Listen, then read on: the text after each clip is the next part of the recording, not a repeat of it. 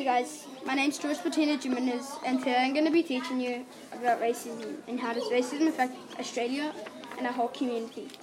What is racism first of all? Racism is a form of act that happens a lot in Australia. When people are racist to others, this means that they're judging a person of how they look like, the colour of their skin, or even their background. Racism is a type of discrimination, and in other words, that is also called prejudice or antagonism and antagonism, ant, antagonism. Racism can cause a lot of damage to both individuals and communities. My four little children will one day live in a nation where they will not be judged by the color of their skin, but by the content of their character. I have a dream today. As you heard in that video by Martin Luther King, I Have a Dream speech.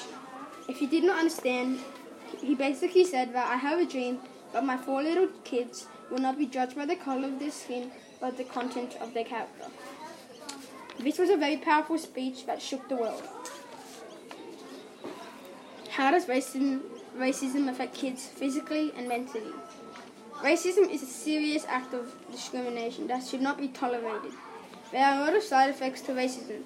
Some of these effects are suicide. Suicide is a very serious act that is sad. Children as young as eight, yes, as young as eight to an age of a full-grown adult, are committing suicide just because they have experienced racism.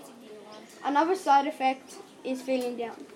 When you feel down, it means that you don't care about anything and you don't want to live. I hope you enjoyed something new about my speech and I hope you learned, and I hope this will inspire you to not be a racist. Thank you.